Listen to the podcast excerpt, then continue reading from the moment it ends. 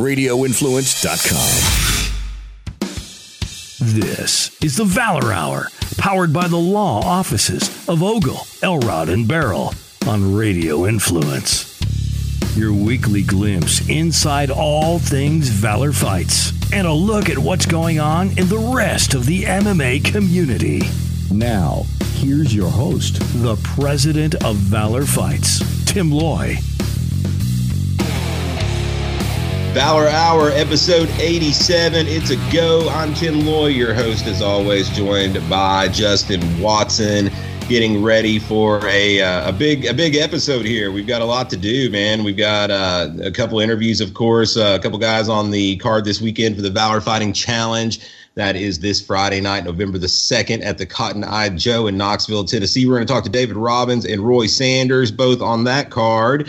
Uh, we're also going to do a complete breakdown. I'm going to uh, have uh, one of our uh, one of the fighters here uh, on the scene, Rodrigo Gonzalez, joins us uh, to help me break down the card coming up this weekend. and of course, Justin and I will also have our picks for uh, uh, for UFC 230, which is Saturday uh, Saturday night. That's the big uh, DC versus uh, Derrick Lewis uh, pay per view event. We're going to have our our picks for that as well as a recap, which we'll get into in just a moment, of how we did on this UFC Fight Night 138 Moncton event.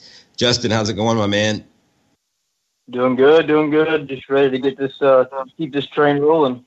That's right. That's right. You know, we got we picked up a new sponsor. We'll talk about them here uh, here a little bit later. But uh, my bookie uh, has has come on, and we're really excited about that. So uh, we will be going to my bookie for uh, for the lines uh, moving forward here, and and talking a lot more about them as we get into the into the broadcast here. of course, we'll we'll jump into things, I suppose, with a recap of UFC Fight Night 138 went down in Moncton.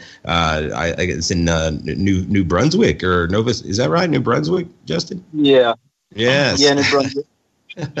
uh, it was not the most star-studded lineup, uh, you know. Uh, however, we had a we had a, a good night uh, on the books. Uh, both of us with uh, I, what I think now is maybe our is this three weeks winning in a row, Justin? Uh, yeah, at least I think it is, and you know we we hit we kind of hit uh, rock bottom, but uh, but we're we're working our way back up, and this will be the last uh, episode before we we start over again, if you will. Actually, I, I hadn't even told Justin this, but starting next week, we'll have a third member of our uh, of our betting uh, uh panel, if you will. Greg Hopkins will join us, and uh, this is a guy that is uh, a degenerate like the both of us, and, and and likes to likes to gamble and likes to analyze the fight. So Greg will join us starting next week. We'll all start fresh uh, with a with a clean slate since we're uh, finishing up the month of October here, and we'll see if Justin and I can get into the uh, the the the green into into the black, if you will. I suppose uh, we both got a chance to, as we've both gotten back up to almost even. Man, uh, recapping this card, of course, it started on uh UFC uh, Fight Pass. Uh that was that was the, the, three the first three fights of the card.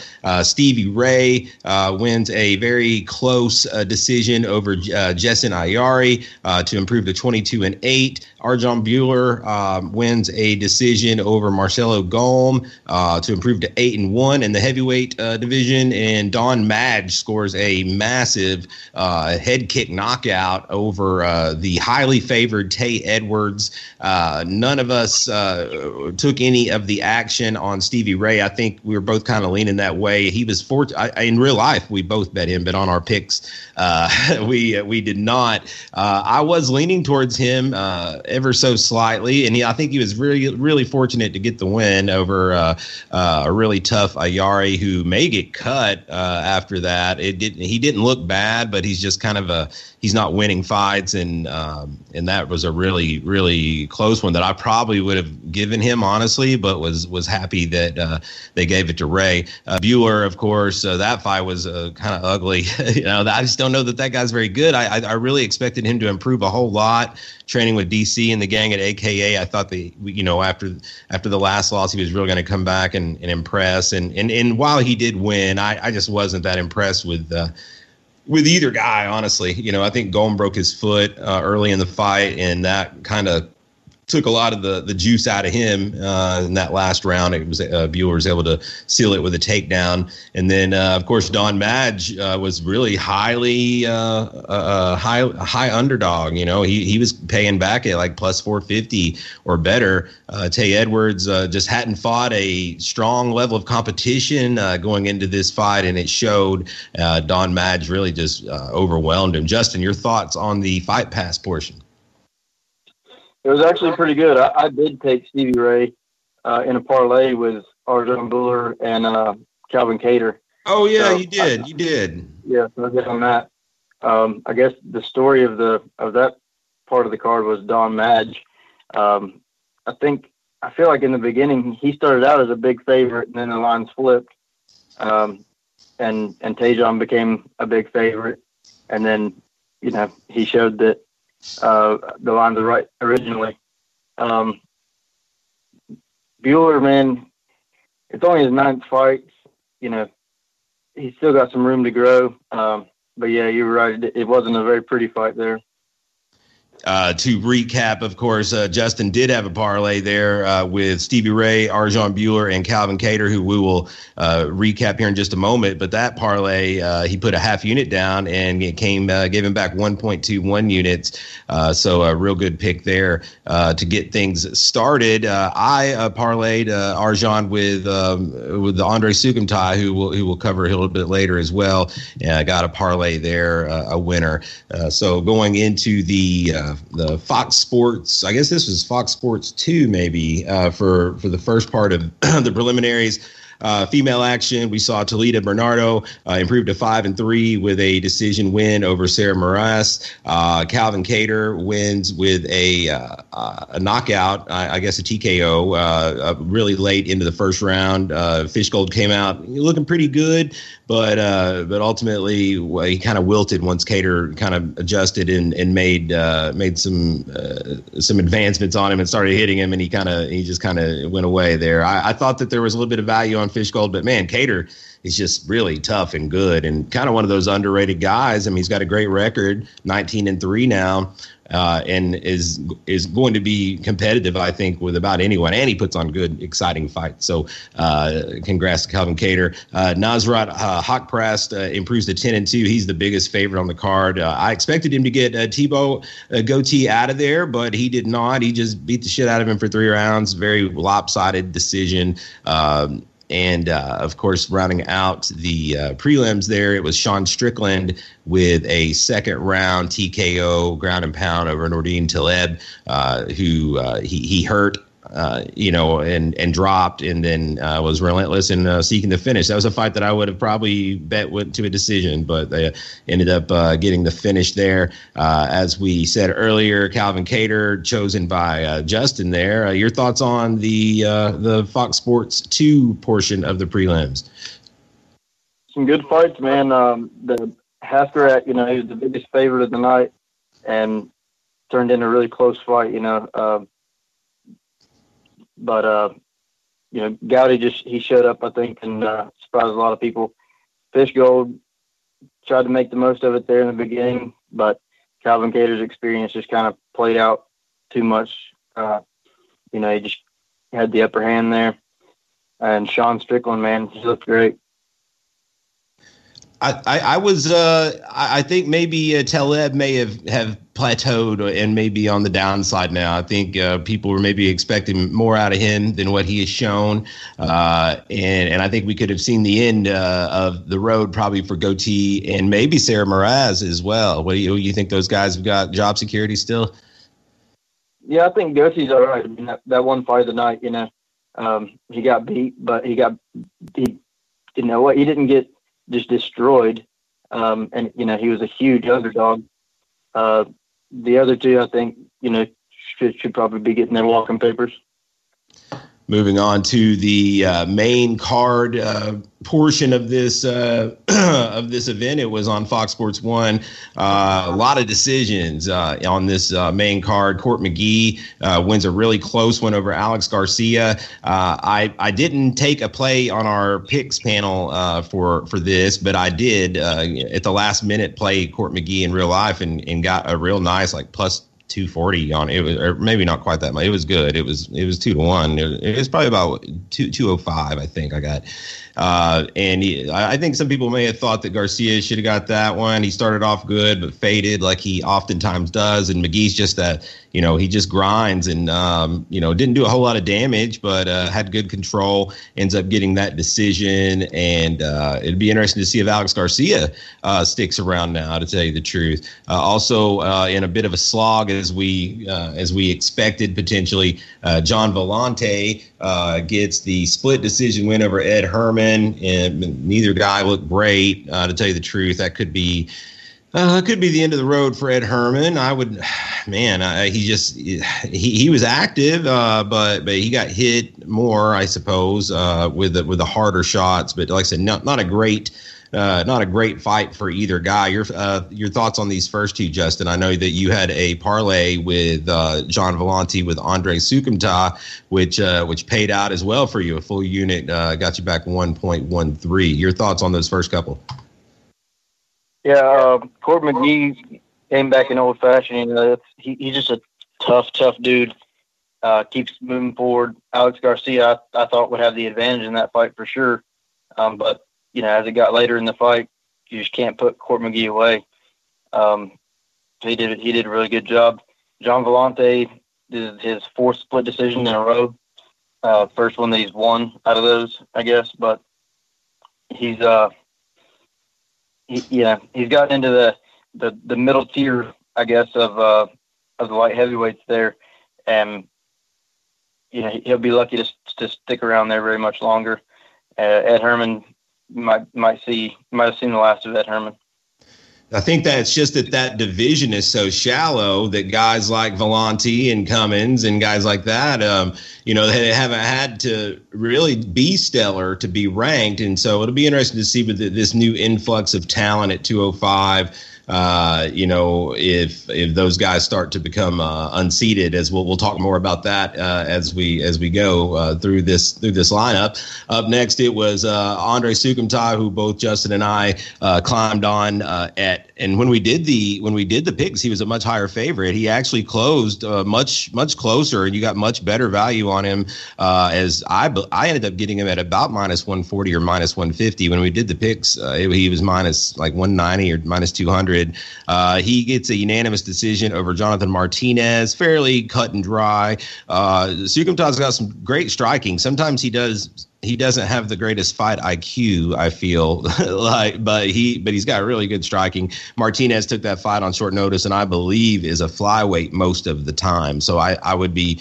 Uh, I would be uh, uh, probably surprised to see him stay at 135. I'd say we'll see him back at flyweight, and then of course uh, Misha Cirkunov uh, with a arm triangle submission win over Patrick Cummins, uh, who falls to 10 and six. That one was another pretty dominant one. As soon as it hit the ground, it was very very one sided. Cirkunov's a guy who uh, people were pretty high on for a minute. He lost doubles, so maybe this is the the, the start of turning him around into you know bigger and better things. You know, I think he's a guy that they're probably hoping will be, you know, a top 10 level guy that will will will be a, a contender here down the road. Cummins that may be uh, man, I don't know. Again, possibly the end of the road for him, but it, but it's such a shallow division that he may stick around as well. Your thoughts on these last two here we just covered, Justin? You hit the nail on the head with Soukhamthath. Um, you know, it, he's flashy and you know he, he has decent striking, I guess, but uh, he's got a lot of holes. And uh, Martinez, you know, being much much smaller, showed you know that there are definitely some weaknesses um, that can be exposed from Soukhamthath. Um, I expected a lot more out of him, but you know he got lucky fighting a fighting a flyweight. Um, Cirkunov looks great. Uh, come back from you know two straight knockout losses to uh, you know a quick first round finish of Pat Cummins. And yeah, I'm with you on the the, the division just so shallow. I mean, anybody who has a little bit of a name can stick around for a while, but there are some guys coming up that uh, I think are going to make some waves and change up the rankings a little bit here in the next year or so. Moving on to the co-main event of the evening. This was a short notice battle. Michael Johnson wins a unanimous decision over Artem Lobov.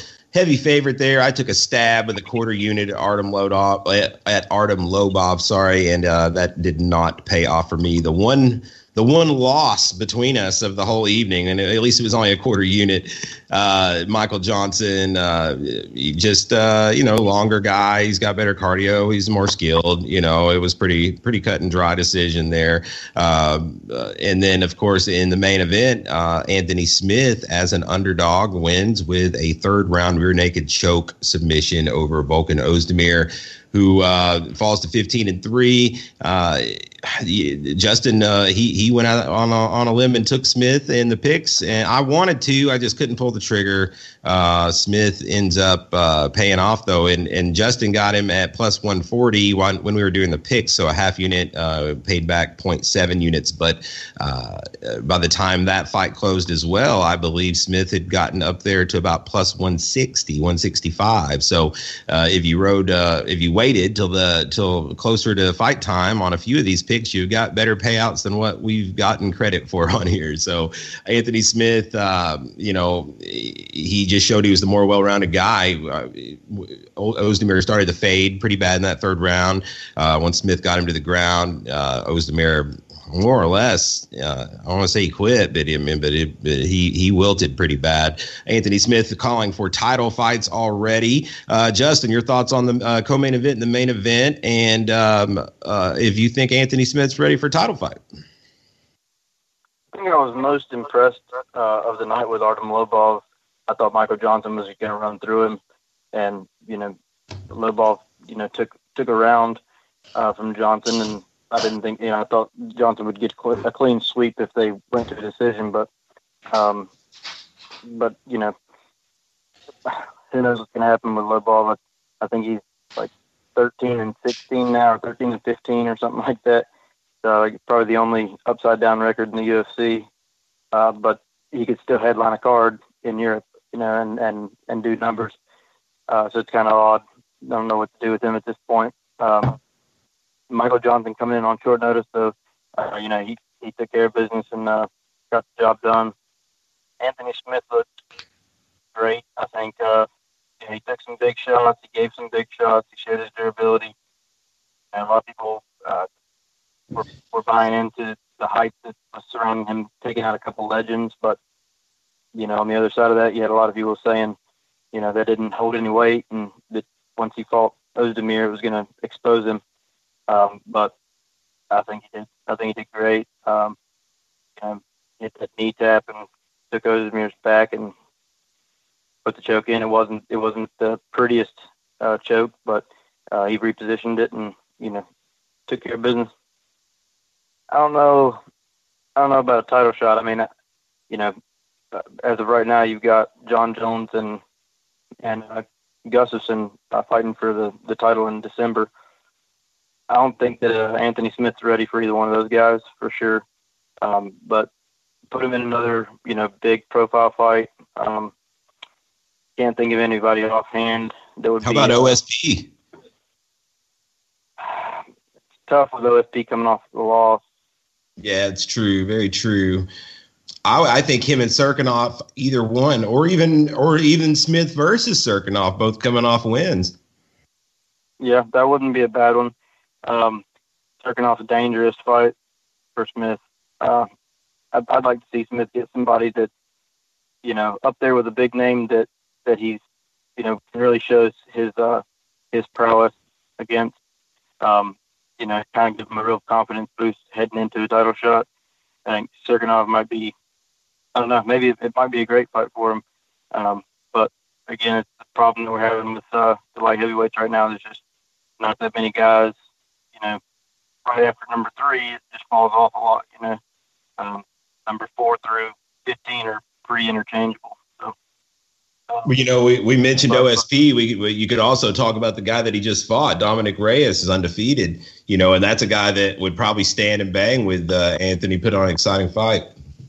Yeah, it, it would. I thought about that one earlier. Um, that'd be uh, uh, Dominick Reyes would be the luckiest man alive to get to jump to fight OSP, win, and then now you're fighting a guy that I mean, you know, Anthony Smith now in line for the next title shot, and for Reyes to be you know nine and zero oh or ten and zero oh and and be fighting the number one and number two guy in the world now would be be kind of wild. Uh, would be a fun fight, though, I think. So to recap, uh, coming out of this, I, I pick up a win with a parlay on uh, Andre Soukhamthath and Arjan Bhullar uh, to uh, win 1.7 units, lose a, point, a, qu- a quarter unit, 0.25 unit back on Lobov. So I finish out uh, up on the uh, week, uh, 0.92 units, almost a full unit. And that brings my overall total up to 9.44 of 10 possible units. I am down 0.56, a little over half a unit and I'm going to come back and make it up on this uh, last week of picks before we reset. Justin has a great night, and if you followed Justin last week, you made a lot of money. He finished up 3.04 units to bring his total uh, up all the way back up to 9.14 overall. So uh, we're both in striking distance of finishing in the black, and I feel good about uh, about that going into uh, a big card this weekend. Justin, you got uh, some some tricks up your sleeve here to, to, to come out to the good. I don't know. I wish you would have told me that this was going to be our last week ahead of time. I would have would have thrown you some curveballs, but uh, oh, I don't know. I might, I might see if I can come up with something funky before we uh before we finish up. and of course, that covers uh, pretty much uh, UFC Moncton. Uh, UFC Fight Night 138 is in the books, and we will uh, move on to uh, the fights this next uh, the, this upcoming weekend. UFC 230. We'll get into those picks a little bit later into the podcast, but now it is time to get to our first of two interviews. All right, up first on the line, we have got David Robins getting ready to make his professional debut in just a few short days. It's going down Friday, November the 2nd. Fight night at the Joe. We'll be taking on a fellow debuting Billy Combs, another guy we know well on the scene here. David, what's going on, my man? Hey, what's up, Tim? Thank you guys for having me, man. Always a pleasure, brother, and I appreciate you taking a few minutes out. I know it is uh, fight week for you, getting the last few pounds off, although this fight went up in weight uh, from what it was originally going to be. So you probably don't have uh, too much to shed, if any. I'm guessing you've been uh, on the shelf from MMA now, uh, right about uh, golly, it's been a year now uh, or better since the last the last action you saw in MMA. you know, talk a little bit about the time off before we get into this fight. You know, what what's been happening over the last year. Okay, yeah. Um, actually, I'm I'm good. I'm on weight right now. Uh, I just finished up running a couple miles here in the gym. Checked my weight. I'm good to go. There's not going to be a cut or anything. Um, you know, I've kind of just been uh, spent time building my gym. I've stayed in here. I've just been mostly doing a lot of coaching, uh, working on some personal issues, and uh, uh, spending a lot of time fixing a lot of flaws that I've had. You know, in, in previous fights. Uh, I've been working on my wrestling quite a lot. Um, worked on my boxing and everything is just feeling sharp. And uh, actually, I've added uh, like uh, weightlifting and strength and strength training, and and so I feel fantastic, dude. I feel very very well rounded, and I'm ready to go. And once I start this pro fighting thing, dude, I'm about to take off and and hit the hit the country by storm, man you know, you're uh, a guy that, uh, of course, I've always uh, spoken very highly of as having a lot of potential, you know, to, to be a guy that breaks out of this area. And so definitely excited to see that. Uh, a lot of changes uh, gone down in this fight. Uh, of course, originally you were scheduled to face Justin Hatcher, who who went off the grid on us a few weeks ago. had a really hard time matching you, man. Had a lot of guys turn this fight down, even though it's just your pro debut. Um, and finally, Billy Combs has stepped up to the plate to to, make his pro debut as well. Uh, before we uh, get into the matchup itself, talk a little bit about uh, you know the the whole process that, that it's been like. Uh, you know, trying to get this fight secured, the the whole uh, extra steps involved to becoming a pro as well. I know it's a lot bigger pain in the ass. You know, the first thing I'd have to say is fuck Justin Hatcher. The guy signed a contract to fight me, and the son of a bitch can't even keep his fucking own personal life together enough to show up to the fight. I mean, a parole violation, or I don't even know what he did. Something dumb. He's in jail, and uh, that was that really pissed me off. You know, I was I was really ready. He was gonna he'd be knocked out in the first round. You know, right, right. Um, so for him to him to dip out on me, and then with all the trouble we had afterwards and finding me a new opponent, I kind of just blame all that on him. You know, so I don't have anything nice to say about him. Um, a lot of people, you know, have complained about the matchup with uh, being matched with Billy and talked about it's an easy fight, blah blah blah blah blah. You you know Billy's had uh, you know twice as many fights as me. He's got more wins than I do, uh, and he's the one that stepped up. You know, I had eight other professionals decline to fight me, so uh, fuck you guys too. Um, there's a there's a whole big long list of them. Uh, man, you know, um, the the the getting licensed, you know, it, it was a pain in the butt getting all the medicals and getting the uh, the eye exam and all that. But uh, I mean, I got all that done. I'm just glad I don't have to do like a CAT scan like some of these other states, like Nevada and stuff. Um, but I'm, I'm, you know, there were better matches. I think some of the fights would have been maybe a, you know, a little bit tougher, but hell, I'm excited, and I have tons of respect for Billy for stepping up and taking it. You know, he's my buddy. We've worked uh, we've worked the Valor shows together before, and uh, I know he's going to come out and he's going to be ready to go. It's going to be a great fight. Yeah, you know, uh, I got to agree with you there, man. Uh, Billy's a guy that, uh, you know, you said he had twice the amount of fights. He's actually got three times uh, the amount of fights you've got. He's in MMA anyway. Uh, he is eight and sixteen. Uh, so you know, not not the most glamorous record, but at the same time, you got to look and you see that hey, he's got eight wins. you you of course a six six and two amateur. he is eight and sixteen. So again, the the the the ratio it, it doesn't look great, but when you when you look at the bottom line is he's got two more wins than you do. And if you look a little bit deeper, all of Billy's wins are by finish. You know, so he's a guy that goes out there and he and, and he puts it on the line, and he's either going to go down on a sword or he's going to go down swinging. So uh, props well, to him for stepping up and taking this fight because you know, like you said, there has been some hate out there about this matchup, but really, uh, again, you know, Billy's got eight wins. Uh, he's got two more wins than you do, uh, and has fought. It isn't like he's fought a bunch of schlubs. You know, Billy's fought some tough guys. Well, that's the thing too, Tim. Like, uh, you know, he's got a lot of losses on the record, but if you look, like, he'll step up and maybe fight 185, or he'll step up at like 205. Yep. You know, did he fight? Did he fight John Hall? I feel like he did. Billy's opponent. Maybe not, but I know he fought Aaron Terrell, and sure. you're not going to lock me in a cage with Aaron Terrell. you know, like he, he he has losses, but really, I mean, the, he he has always helped the show. You know, sure. he will always he never wants to see somebody not have a matchup. He always steps up regardless, and he comes out and he damn tries to kick you in the head. So, uh, you know, all the all the props in the world to uh, to Billy Combs. So talk a bit, you know, now that, you know, we, we've kind of got that out of the way, talk, you know, you, are still going out there to get your first professional victory, of course. Uh, talk a little bit about what we can expect in the fight. Is this one where, uh, you know, you're going to show, uh, you're going to show off some striking, show off some submissions, uh, you know, kind of see where the fight takes you, I suppose, at the same time? Uh, anything you feel like you need to watch out for from him? Um, you know, uh, I just kind of expect to see me be an all-around mixed martial artist. You know, I've always really, really gravitated towards going out and doing the striking, or you know, if the guy shoots, let them take me down and let them submit, or not fuck, not let them submit me, me submit them.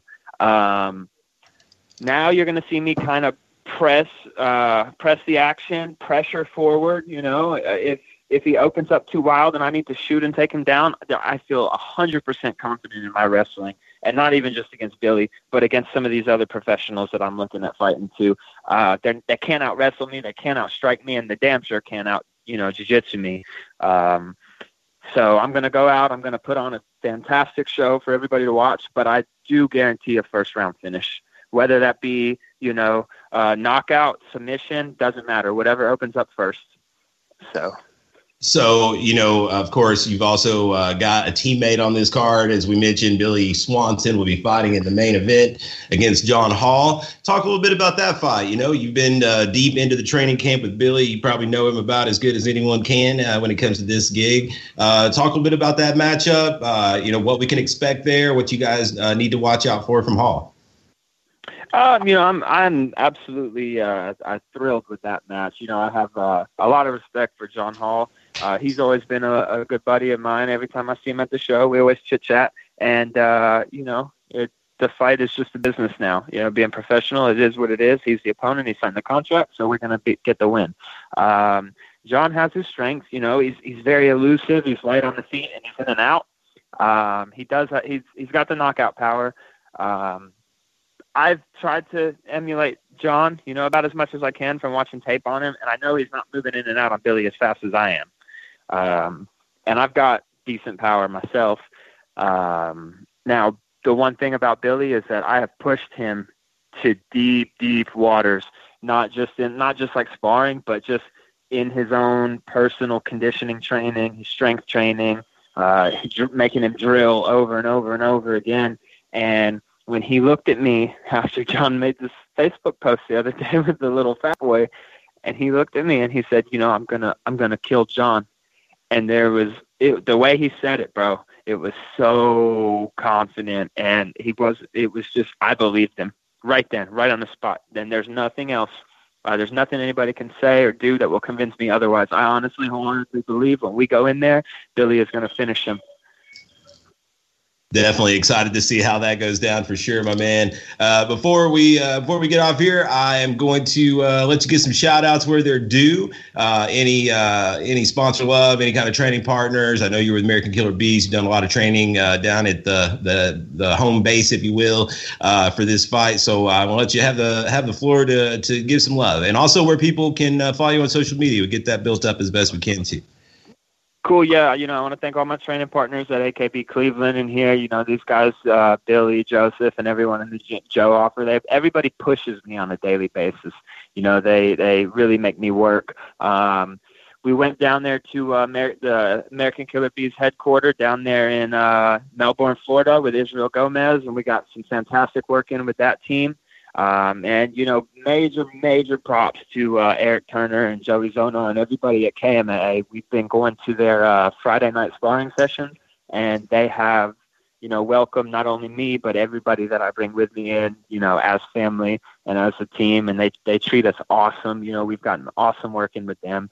Um, this camp really probably has been, I would say, out of all my fights, my best camp I've had so far. So I'm you know, extremely grateful to them for allowing us to come in. Um, my, uh, you know, just thank everybody that follows me, uh, purchases tickets. You know, I sold four VIP tables, like 40, 50 floor seats. You know, the the place is going to be packed. Um, if you guys want to follow me on social media, check me out on Facebook, David Robins. My Instagram is David Robins MMA, and I have joined the big leagues now, so I got me a Twitter. My Twitter's at Ruthless Robin, so hit me up on there, guys. This and Tim, thank you, thank you for giving me the platform to, you know, display my skills, man. I'm always uh, grateful for you. Always a pleasure, my man. This has been David Robins, one of the top rising prospects in the Southeast, getting ready for his professional debut. It's going down Friday night, November the 2nd, Cotton Eye Joe Fight Night at the Joe. Be sure to check it out. Be sure to follow him on social media. Thanks for the time, David. We'll see you this weekend. All right. thank you, Tim. We'll see you then, man. All right, up next on the line, one of my good friends in the business, been around forever, fellow promoter, uh, and he's going to be fighting again uh, this weekend at the Fight Night at the Joe. We're taking on Chris Wolff. Joining us now, it's Real Steel, Roy Sanders. How's it going, Roy? It's going great. I'm looking forward to Friday. Yes, sir, man. And of course, uh, it's been a it's been a minute since we've had you in the cage. It's been uh, right at about a year now um, since last uh, last we had you. Of course, you had uh, had a big win uh, in March of last year at uh, at one of the big events in Elizabethton. One of the one of my favorite moments of last year, honestly. before we get into the fight this weekend, talk a little bit about what's been going on over the last year. I know you've you've been working a lot on your professional day job, if you will and uh, and and since uh, last time, you, you are a principal now. You, are all grown up. Uh, talk a little bit about uh, what's been going on uh, since last that we heard from you. Yeah, just, just a lot of changes. I'm just really busy. Um, like you said, I took on a principal's job in Bristol, so uh, you know the job itself is hard enough, but getting up at six o'clock to get to Bristol in time for work every day is really tough too because uh, I still live in Coeburn, which is roughly an hour and 15 minutes from oh, work. Oh, wow. Yeah. Um, but it was a good opportunity, and uh, you know, uh, I'm nearing the end of my fighting. Uh, I'm going to keep fighting as long as I can, but I just know that that is coming to an end eventually, and I'm just trying to get focused on my career and you know keep moving up in the company. You always want to move up absolutely, absolutely.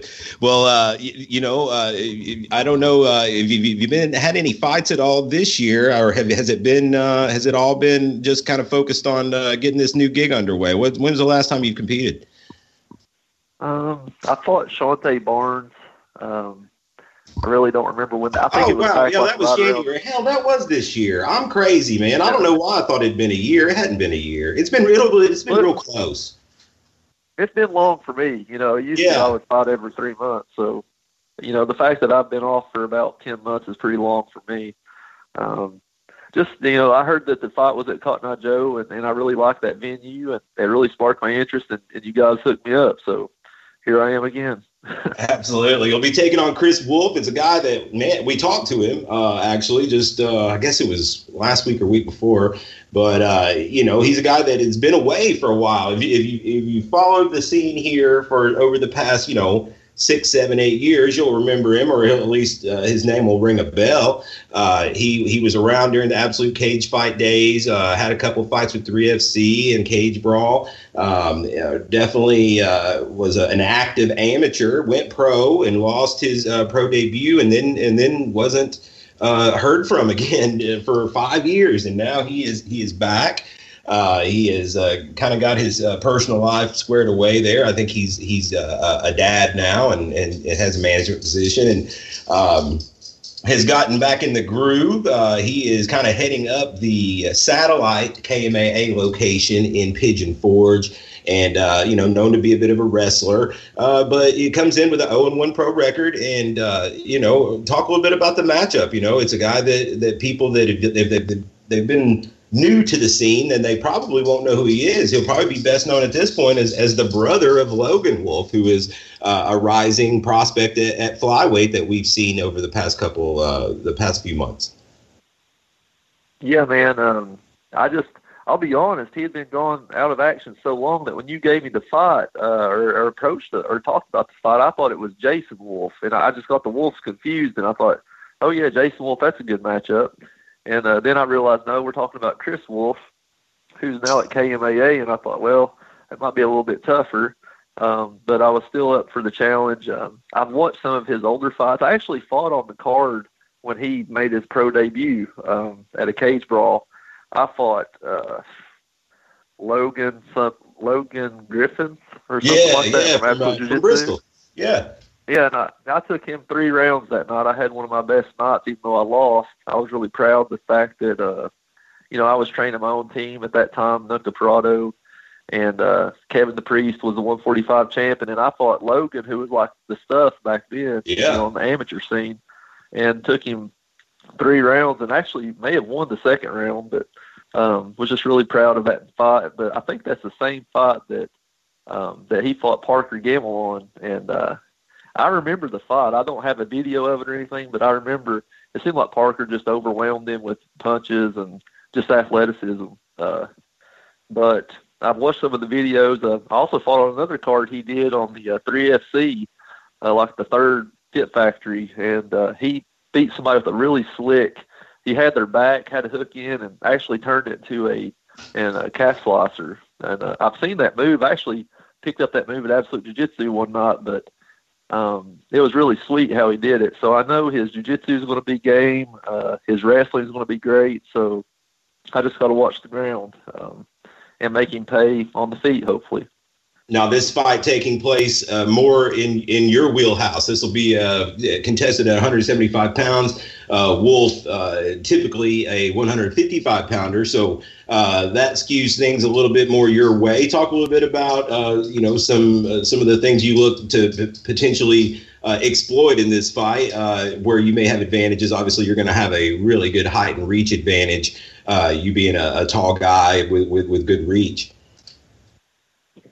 Yeah, I mean, hopefully I'll be able to use the little bit of size I've got on him to to stop the takedowns, or if we get against the cage, just you know, I, as I've got older, I've gotten a little bit bigger from the waist up, uh, just broader shoulders, bigger. So hopefully I can get some some good pressure on the head, or or just get some good top pressure, and just you know, if we get on the cage, just use my um, size advantage to hopefully stay on my feet and uh, you know hopefully get an underhook and get him against the cage. But I think uh, also on the ground it'll play a difference in helping me with some sweeps. Uh, because you know since he's headed that satellite program, I know he's going to be really good on the ground. He's you know for Eric Turner to trust him to to head that and, and teach his guys and work jujitsu. I know it's going to be really good, but hopefully, you know the the sweeps that I know.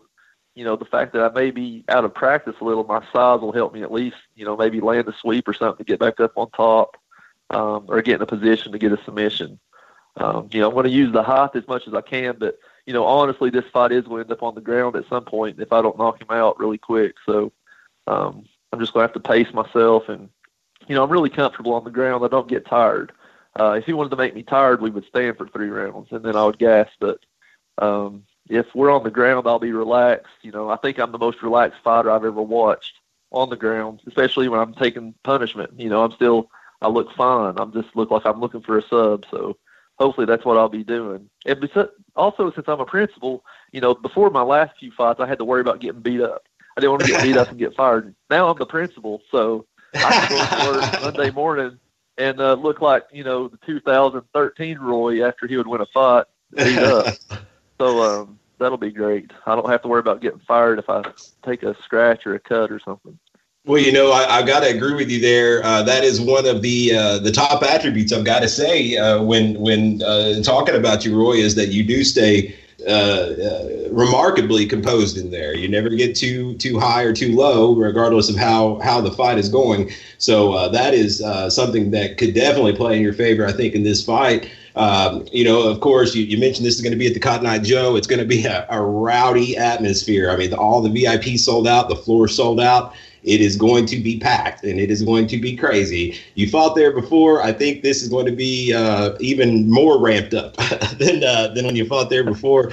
Uh, so let's get into the, these fights a little bit. You know, you're a guy that is that, that analyzes this shit real good uh, you know, one of the one of the best actually when it comes to, to you know kind of breaking this stuff down. Uh, I wanted to talk about the you know the the, the, the top fights with you. Uh, beginning, uh, of course, we've got uh, going on right after uh, you. No, actually, I, yeah, it will be on. They'll be going on right before you. Actually, well, another fight that could be. Um, potentially guys in your division down the road. It's pro debuts David Robins and Billy Combs. Uh, I know on paper a lot of people are are, are heavily uh, criticizing the match there with Billy Combs, uh, the opponent. But uh, on, when you dive a little bit deeper, uh, Billy has three times the fights David does in MMA, uh, two more wins than David, and has fought some really tough competition. talk a little bit about that matchup. Yeah, I mean Billy Combs is a, a super tough guy. You know, you can't knock him on the fights he has taken. I mean, not just you know, you mentioned the number of fights. I mean, you just got to look at the people he has fought um, if you looked at those people and looked at their records, I'm sure it's you know astronomically lopsided on you know his opponent's win to loss ratio. Sure. Um, and you know Billy, you know you said you know people will look at paper and laugh or make a comment, but here's the deal. Um, you know I'm not going to mention names, but you know I have my contacts, and I know that David wanted to fight a lot of different people, and you know Billy's the only one who would do it, so why not? You know Billy's a he needs to go pro. I, I, you know, despite his record, or it's kind of a similar situation to mine. I mean, absolutely. I don't know how many wins uh, Billy had as an amateur, but I did have ten wins. Um, I know the Vince Ferrara guy. Every time he's eight and sixteen. Fight, yeah, I mean, eight wins is you know more than most you yeah, know have. Uh, absolutely. So uh, you know that's the way I always looked at. it. I was like, well, I won ten fights, so I'm not going to let anybody knock me for making this move. so you know, Billy's going to be game. He's going to come to fight. Uh, I don't think he can beat David. Um, and you know, I just admire that he took the fight, and you know, he's going to go in there and give it his all. He's not going to go in there and just quit.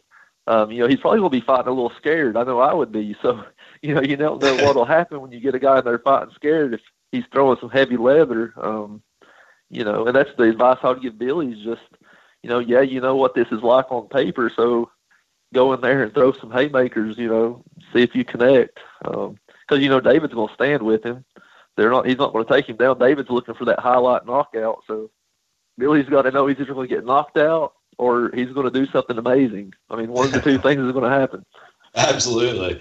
Our next fight, uh, a couple guys that you're familiar with as well. Uh, it is the pro debut of Ned Spears, a guy that is uh, from up in your neck of the woods. He'll be taking on Dre Miley of KMAA. I'm really excited for this one. I think this is a, a really interesting style clash. Uh, Dre, obviously, with the athleticism advantage, but uh, Ned, such a salty vet and has so much experience and is a very slick submission guy. And that is where you've seen Dre Miley uh, slip up from time to time uh, against a lesser athletic opponent like a, a, a Nathan Lindsay, for example, uh, who caught him a submission. Uh, that said, Dre is very explosive, one of the best athletes around here, very well trained uh, at KMAA, and is going to be a handful for anybody. Your thoughts?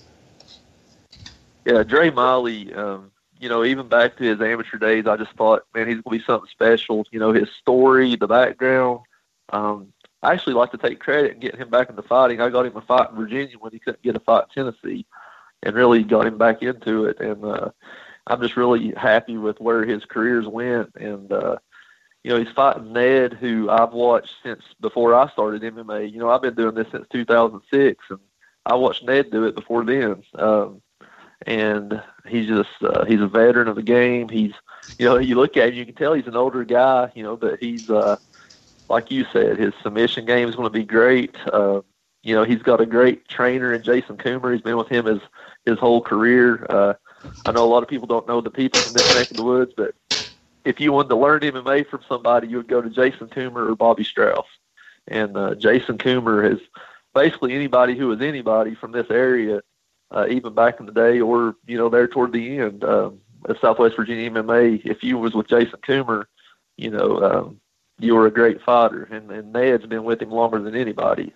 Um, and I think if Dre keeps that fight on the feet, that's where he'll, you know, really shine. Um, I think the longer the fight goes, and the more they're on the ground, it's just dangerous for Dre. I think Ned can beat him. So I think Dre needs to use that explosiveness and his athleticism and just go in there and, and try to make quick work of it co-main event, of course, uh, as well is uh, another really uh, interesting one here. You got two guys that are, are very flashy strikers. Jason King, uh, the Asian Persuasion, uh, longtime Valor staple fighting out of KMAA, will be taking on the pro debuting Nick Jewell, uh, opponent number four for Jason. That's a, been a, a, revolving door as well. Nick Jewell steps up, and he's a guy that, again, uh, on paper, you look at his MMA record, it isn't stellar, but he has shown in the Muay Thai regs that he has got uh, one hit quit knockout power, and he will go for it, and is very aggressive, very tough.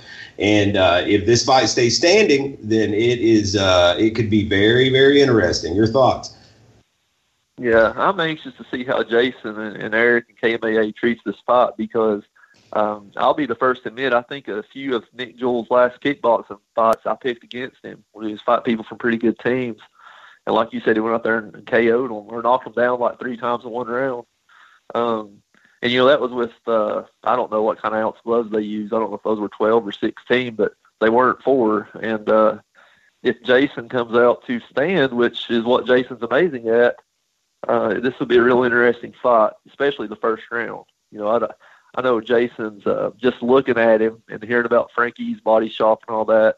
You know, he's going to be able to go 15 hard rounds on the feet just like he was fresh. Um, that's the only thing I don't know about Nick. Uh, you know, he's not he didn't kickbox somebody on Jason's level, but um, as far as skill or just as far as endurance, and uh, I mean, he's going to have to. It'll be interesting to see if Jason tries to take him down because I know Jason does have a jiu-jitsu game, and you know he was a Tuco Tapa back in the day, and uh, you know, I know that KMAA's, you know, continue to, to work on that with him. So it'll be interesting to see if they switch it up and try to take Jewell down. I think that's what I would do, but of course, that brings us to the main event, the one uh, that I'm the most excited for. Another tr- uh, clash of styles, tr- as big a clash as you can get. Two former Valor amateur champions make their pro debuts against each other. John Hall taking on Billy Swanson, the striker John Hall, very tall, long, powerful, quick. Uh, Billy Hall, uh, I'm sorry, Billy Swanson, uh, the wrestler, decorated wrestler, uh, storied amateur career. Both of these guys. Uh, your thoughts on that one? I mean, this is big for both of them. I mean, the fact that uh, this is both their debuts, correct? Yep, yep, pro debut for yep. both. I mean, that's a tough. You know, they they stepped up and said, "Hey, let's take a tough fight." So, you know, I respect them for that. And um, you know, John Hall, uh, he's got that knockout power, stand up. Then you got Swanson with the wrestler. I mean, just typically, if you look back at the history of MMA and watching it, you know, UFC down, you know, anytime that I feel like both guys are really good, but one's a striker, one's a wrestler, I'd have to go with the wrestler. So, um, you know, I know Hall's exciting, but I think Swanson may maybe a little bit of, you know, not a boring fight, but I think that he'll take him down, and it'll look very similar to when I think Swanson fought Ben Rowland. I think it'll look similar to that fight.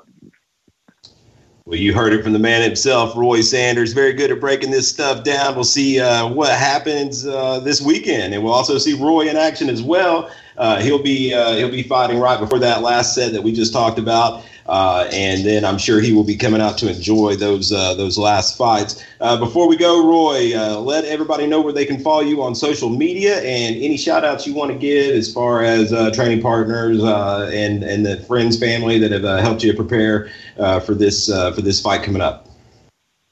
I mean, I basically just use Facebook. I'm not on the Twitter or anything. Um, so just Facebook's where you can follow my daily life with kids and principal and occasional thoughts. And uh, you know, I just got to thank uh, Chandler Cole. You know, he's always, you know, I, I remember helping Chandler and training him when he was a teenager. You know, he was like 15, coming to Nunca Parado, thinking I was amazing, that I was the stuff. And now, you know, look at him. You know, he he's the stuff and uh, the champion. And uh, yeah, absolutely. He's been he's been he's been helping me. Uh, just he started my weight cutting uh, last week. Uh, really put me through some cool stuff that I guess he picked up in California or wherever he'd been going to train. Um, and it made a big difference. I mean, the weight was coming off, so big thanks to Chandler. Uh, thank you to Ned Spears and, and Jay Coomer. They let me come down there once, uh, work out with them a little bit. Um, you know, and, and me and them have not always seen eye to eye. We've had, you know, we're both promoters here in this area, but you know, we, uh, you know, respect each other, and, and they were nice enough to let me come down there and work out with them. So I, I thank them and just you know my family, uh, just you know my busy life. You know I just I literally come from basketball practice, peanut, and then took this phone call. You know I, I went straight from work to practice, and then hopefully after we get done with this phone call, I'll go um, maybe I don't know try to cut some weight somehow. Um, but you know it's just so busy, and, and my family puts up with it. So I want to thank them. You heard it here. Roy Real Steel Sanders. He'll be fighting again this Friday night, Fight Night at the Joe. Be sure to check it out. Be sure to follow him on social media. We appreciate the time, Roy. We'll see you this weekend. All right, thanks. See you.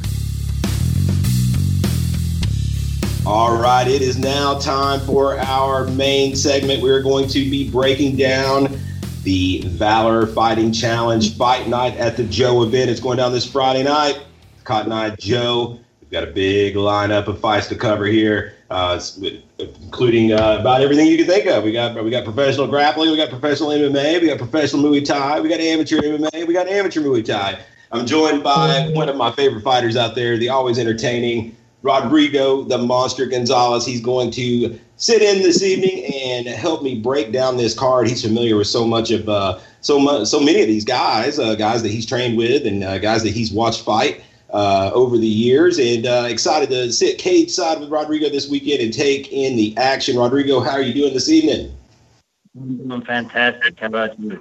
Doing great, man. Doing great. It's great to hear from you as always, and uh, you know, excited for the fights this weekend, man. Excited to, to kind of break these down and uh, give the listeners a little insight to uh, what's going to go down uh, before it happens, and uh, excited to get your take on things. Uh, we, we we kick things off with a, a, three bout amateur card. Don't have a, a, huge amateur card on this. We got a lot of pros. it is featherweight Muay Thai kickboxing and uh, that's at 145 pounds. Got a couple debuts, so it's really hard to to say what's going to happen. We got Michael Rowe debuting. He's an independent from Knoxville. He has had an MMA fight. Uh, in, but this is his first. Uh, this will be his first. Uh, I'm uh, this first uh, Muay Thai fight. So he'll be taking on the debuting Zach Wright out of Shield Systems. Not much known about Zach Wright at all, besides where he trains. Rodrigo, your thoughts? Hey man, if Michael Rowe has a MMA bout, man, that I mean that's definitely experience towards him, uh, whether it be win or loss. Uh, that being said, it is uh, you said it is Muay Thai, right? Yep, it is. I mean, you got to take the ground game out of it, and uh, you, even though if uh, it was a MMA fight, man, uh, Shield System, it's hard to go against them. You know what I mean? I mean, they they have a good grappling uh, program yeah, Shield Systems is always known for putting out, um, you know, just great fighters. You know, that's a, it's a program where uh, Ben Harrison just he's not going to let you fight if you're not ready to fight. You know, so uh, that said, uh, Michael Rowe having that uh, cage experience already that will help him shake those nerves, and it's going to be a rowdy scene at the Cotton Eye Joe. Uh, and for these guys being the first fight, you got to imagine the those nerves are going to be ramped up there. Oh yeah, for sure, for sure. Uh, then again, you know, um, maybe one of them or either one of them wants to go out there and, uh, you know, kick things off with a bang. You know what I mean? Absolutely, absolutely, and that and those are the fights sometimes that uh, will surprise you. You know, you don't really know who these guys are, but you throw them out there first, and you you run them out there. You know, ramped up on adrenaline, and you get you get fireworks. Uh, up next, we've got uh, our first MMA bout. It is also at featherweight, 145 pounds.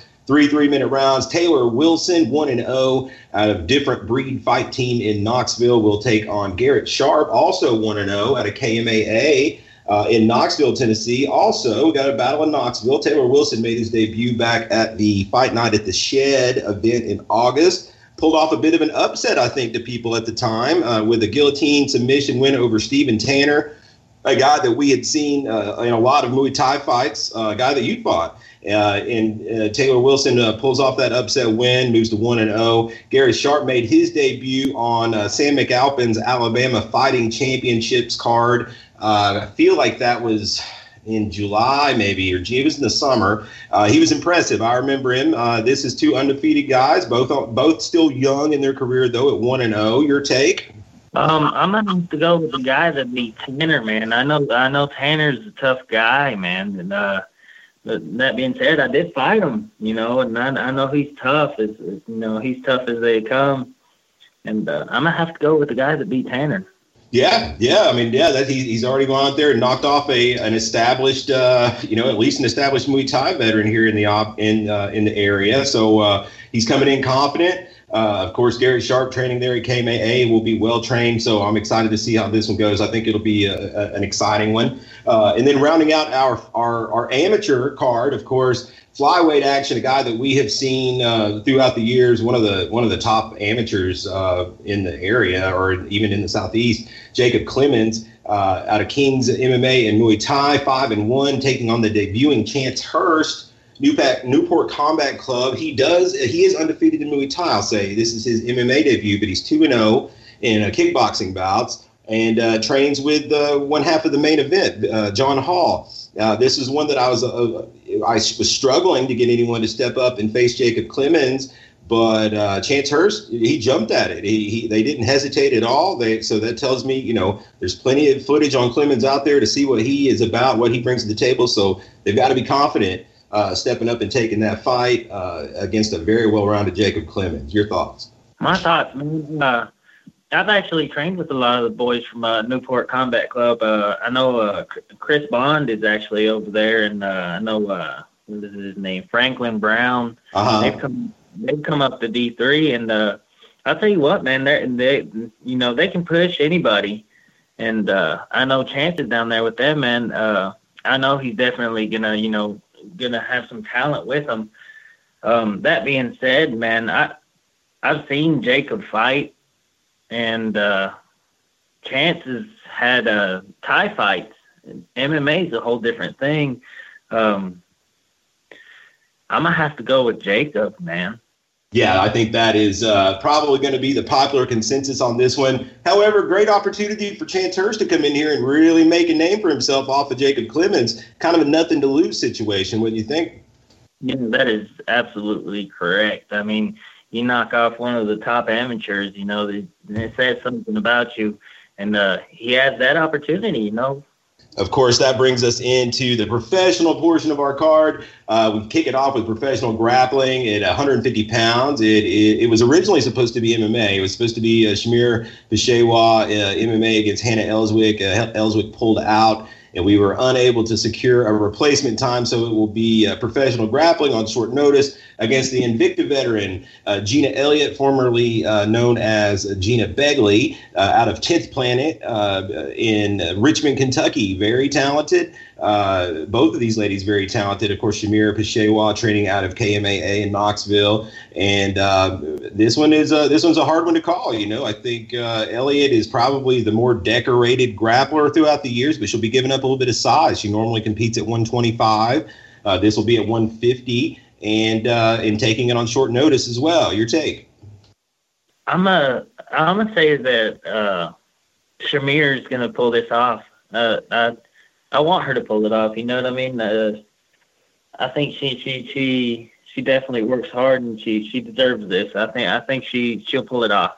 Then, of course, we move on to our other female bout of the night. This will be professional Muay Thai, and it's a rematch of sorts. It is a strawweight bout Shannon Godfrey out of Nashville MMA. She's fought for us several times uh, as an amateur as well as a professional. Uh, and uh, she'll be taking on the Valkyrie, Emily Geddes out of Knoxville Martial Arts Academy. Uh, this is the pro uh, Muay Thai debut for both ladies, uh, although both ladies have professional MMA experience, including uh, an MMA bout against each other, which took place in Shannon's backyard in Nashville. She pulled off, uh, I want to say it was an armbar win over Geddes in uh, uh, back in February, maybe. So it's been a little bit, but now they're going to be contesting this in, in Muay Thai rules. Uh, so there'll be no submissions. Uh, however, Shannon does have plenty of kickboxing experience as an amateur. It's not going to be her first go round as far as uh, a kickboxing match, just her first as a professional. Emily uh, definitely uh, will be the longer, taller fighter uh, with a reach advantage, and really excited to see how this one goes down. What do you think? Actually, just got watching Shannon fight. She fought Gina Gina Gooding uh-huh. back in her Hard Rock, and she seemed to really struggle with uh, Gina's length. And uh, I, th- I think Emily, she's going to be able to pull it off, man. She's going to be able to, uh, you know, stay stay on the outside and use her range uh, very effectively. But you know, then again, that fight was a long time ago. But still, yeah, I'm I'm gonna have to go with uh, Emily because uh, you know she she's over there at K KMAA with Jason King and all them, you know, bunch of animals down there. Very excited for that one. I, I believe it to be the first female pro Thai fight we've ever done. And I dare I say it may be the first female pro fight, uh, pro Thai fight in the state of Tennessee. I don't don't uh, don't quote me on that, but I can't think of another one. Uh, that that brings us on to our first uh, of five um, professional MMA bouts. And uh, that the first one will be a catch weight, uh, 175 pounds. Uh, late notice, Billy Two Tone Combs makes his pro debut against David Robins, also making his pro debut. Originally scheduled to be Justin Hatcher, who we had seen fight primetime uh, back in July. Uh, Hatcher uh, is off the grid now, and uh, we had to get a replacement. A lot of guys turned this fight down. Uh, a lot of guys didn't want this fight with David Robins. Billy Combs steps up uh, has taken a little bit of heat online uh, for for this matchup. A lot of people th- don't like it, but uh, in Billy's defense, a uh, he stepped up where no one else would. B Uh, when you look at it on paper, Billy is an eight and sixteen amateur. Uh, David is set, six and two. So you'll see three times the experience for Billy Combs when it comes to MMA fights, and two more wins than David. your thoughts? We watched, I watched David fight at the last uh, Strike Fest in uh, Johnson City. He actually fought uh, Caleb Frank and uh, he caught Caleb with a, a really good knee and uh, hurt him. And I remember that.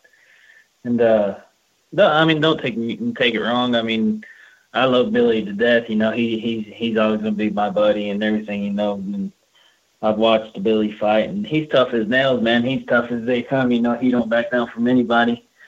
Um, I'm just gonna have to go with Robins. You know. Yeah, yeah, David is uh, definitely going to be uh, the favorite, I think, in this one. Uh, that said, you never know. That's why they go out there and they and they and they fight. So, uh, well, uh, props to Billy, uh, regardless, for stepping up and taking a really tough match.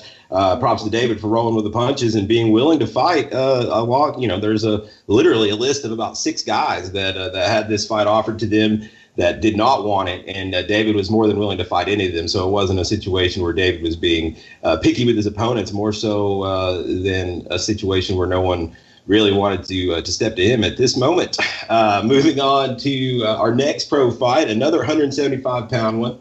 And this is going to see Chris Wolff out of KMAA. He's 0 and 1 uh, and he's been off the scene for about five years. Uh, I was, you know, I was discussing this earlier with his opponent, Roy Sanders, who we saw last in January. I lost to Shante Barnes, a guy that has got a lot of experience. Comes in one and twelve. Um, you know, obviously neither of these guys' records are stellar, but uh, Wolff has been, uh, you know, away for five years. It'll be interesting to see if he's got some cage rust and some nerves coming back to a scene that has changed a lot uh, since since the last time he competed. Uh, Roy's a guy that stays very calm. you know, we talk about that a lot. He he fights just so steady and calm. You know, it never gets too high, never gets too low. Uh, and uh, we'll see if that uh, proves to be an advantage here, as well as the size advantage potentially. Uh, Chris Wolff's a guy that would uh, ideally probably be fighting at 155 pounds. This would be a 175. Roy will have a significant height and reach advantage. What do you think? I'm gonna have to go with experience on this one, man. I was actually there when uh, Roy won his first fight, and uh, I was excited, man. I was excited for him. He deserved it. Um, I might have to go with the experience on this one, man. Five years is a long time to be out of the game, you know, and who knows if he's really been training, you know, consistently or not, you know. But still, yet, you know, cage time means a lot. Um, at least it does to me, you know. Um, I I try to stay as active as I can, just to you know keep, keep that from happening. You know what I mean? I want to stay active, but five years, man, that's a long time. I might have to go with Roy because uh, he's been a little bit more active and he has the experience by far. That brings us to the to the meat of the card, uh, the uh, the feature bout. It is professional flyweight MMA action. Ned Spears makes his pro debut at Ironlock MMA. 46 years young, uh, lots of amateur experience. We've been seeing him on cards. He's been active. Uh, you know, he hasn't he hasn't really taken much time off over the last two years. He stayed pretty busy and stayed uh, stayed in the cage, coming off a win over the aforementioned Chris Wolff's brother Logan Wolff. Uh, that was back in the summer. Uh, and he'll be taking on the teammate of both Wolff brothers, Dre Miley, two and two at a KMAA in Knoxville, Tennessee very much a style uh, clash here, as Dre is going to be the more athletic, explosive uh, athlete, whereas uh, Ned's going to be the salty vet. He's going to be the he's going to have tricks on the ground, and uh, will look to uh, look, look to uh, you know expose any holes he can find in in Dre's ground game. What do you think? Now, correct me if I'm wrong, but Ned fought at the Strike Fest, last Strike Fest as well, didn't he? Yeah, that's what that was the fight I'm talking about, where he beat Logan Wolff. That's Chris Wolff's brother. He he submitted him with a triangle. Yeah, yeah, I remember that because uh, I was actually there.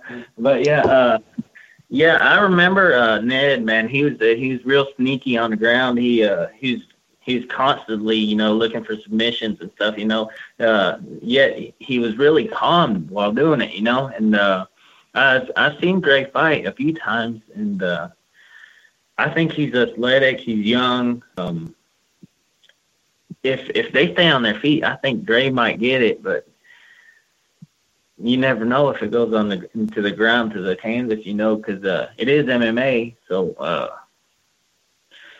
um, I'm I'm gonna I'm gonna go with Dre. Think the athleticism advantage will be the difference. Yeah, yeah, uh, yeah. I'd say uh, the young gun will get this one. Of course, that brings us to our co-main event. This one should be a lot of fun. Uh, it is a uh, 178 pound catch weight, short notice uh, again here. Nick Jewell, Mr. Sick Nasty himself, a guy that we have seen a lot here in the past couple years. Um, you know, he's gone out there and and and pulled off a lot of upsets. Fight, he's fought guys that people didn't expect him to beat and he's knocking them out with head kicks. You know, he's a very exciting uh, uh, fighter, prefers the stand up uh, realm of things. He'll be taking on the Asian persuasion, Jason King, a longtime staple of the area here, another very exciting, flashy striker. So, uh, you know, I think uh, King will be the more well rounded. If it hits the ground, I think he'll have a definite advantage. But if this fight stays standing, it could be a whole lot of fun. What do you think? I'm hoping they to stay stay standing, man. Because then I mean, they both throw bombs. I know uh, Nick, man. Uh, I, I've been there his past couple fights, and I've seen I've I've been there, and I've seen him knock people out, the guys out by head kicks. You know, I've seen it, I've heard it. I felt like I felt it.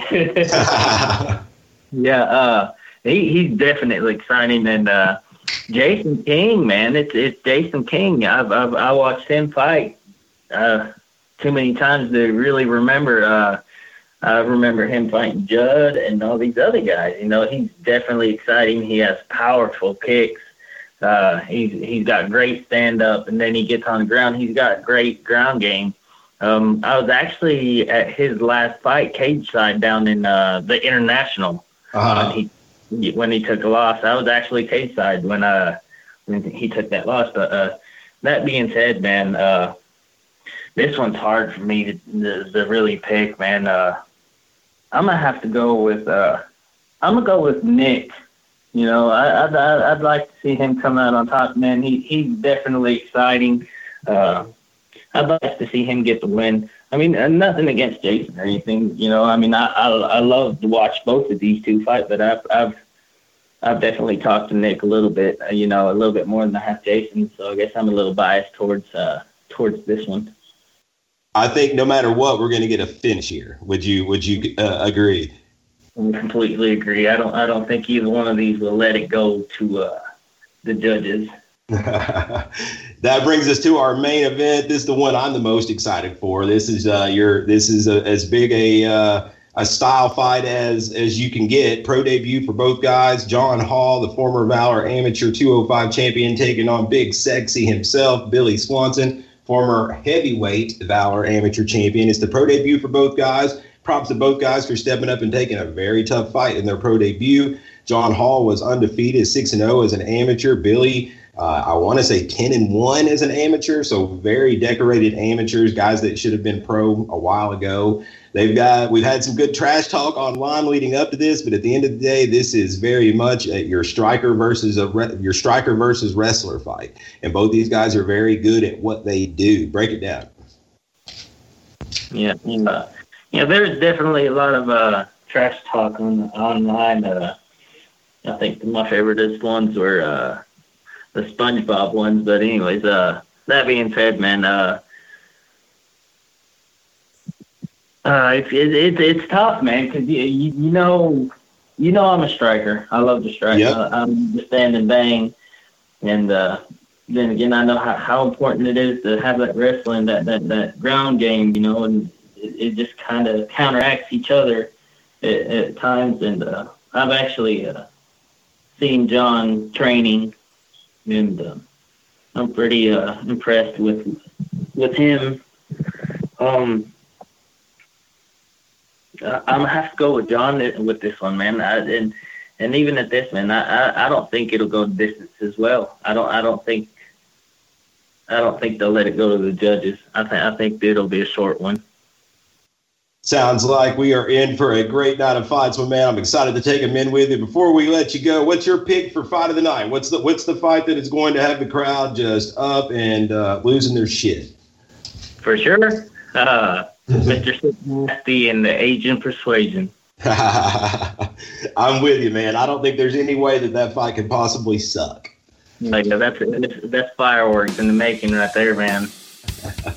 well, we're excited to take it in, man. We will see you this weekend at Cage Side. Appreciate you stopping in and breaking down the fights with us, brother. We will uh, we'll do it again soon. Thanks so much. No problem. It's a pleasure, man. Thanks.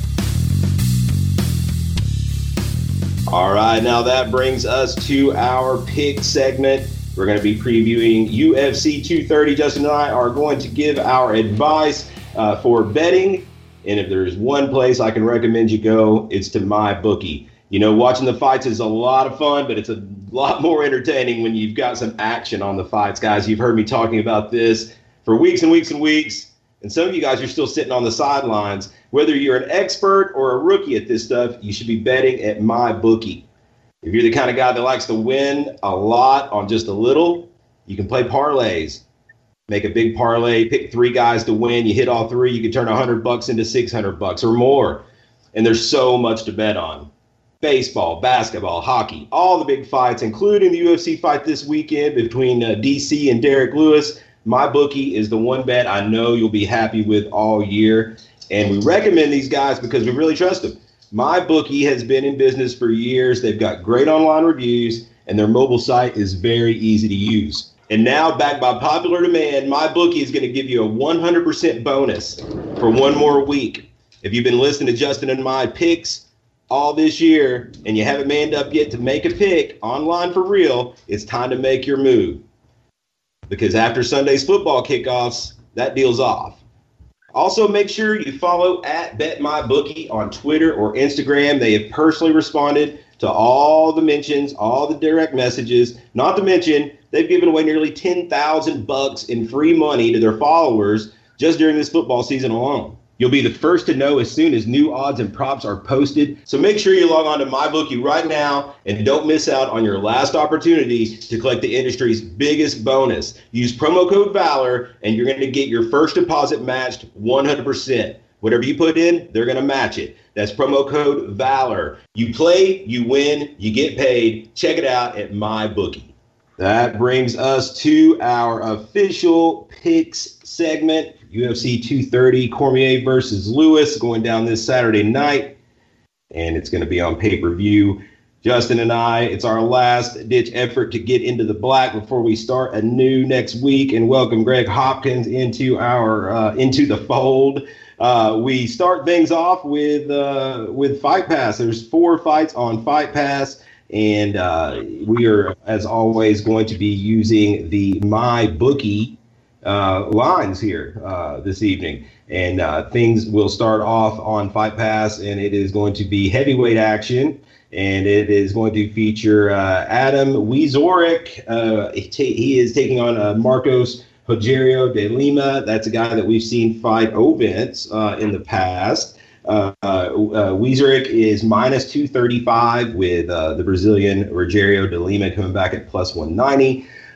um, you know, I this uh, Adam Wieczorek, he's got a a win over Arjan Bhullar, uh, so uh, you know there there's that. Um, but I don't know how much that really how much water that really holds uh, after after last weekend. Uh, de Lima is, is to probably want to standing, I assume, to try to avoid the the submissions of Wieczorek. I actually kind of lean towards the Brazilian at plus 190. Um, to tell you the truth, uh, but I don't know that I'm going to bite just because these guys are just kind of too bottom level UFC heavyweights. Uh, so I'm going to pass. Justin. Uh, yeah, like you said, uh, Wyrick, uh, you know, he's got that win over Arjan. Uh, he's ten and one overall. Uh, De Lima's fifteen and five. I'm gonna do a, a little parlay with this one and uh, and the next two fights. So okay. I'll break it down once we get to it. All right. Uh, of course, moving on to the next bout, that is going to be uh, bantamweights. Uh, Brian Kelleher uh, taking on Montel Jackson. And uh, in this fight, Brian Kelleher is the underdog. I believe he opened as a favorite, but he is now plus 115. Montel Jackson is the favorite, minus 135. Jackson is a guy that has come off of the contender series. And uh, Kelleher is a guy who is who's beaten some pretty good guys. He's beaten some some good some good opposition, some some folks that he was not favored to beat.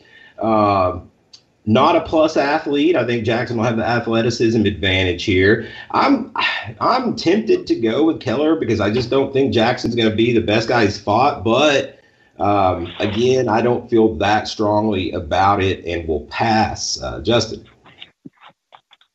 Yeah, Kelleher, uh, you know, coming off a loss to Lineker, he's a tough customer. Um, Montel Jackson, he's you know a, a, a tough up and comer with a lot of uh, you know, a lot of uh, hype behind him, but you know, he's he's not been around um, and, and seeing the things that Kelleher has.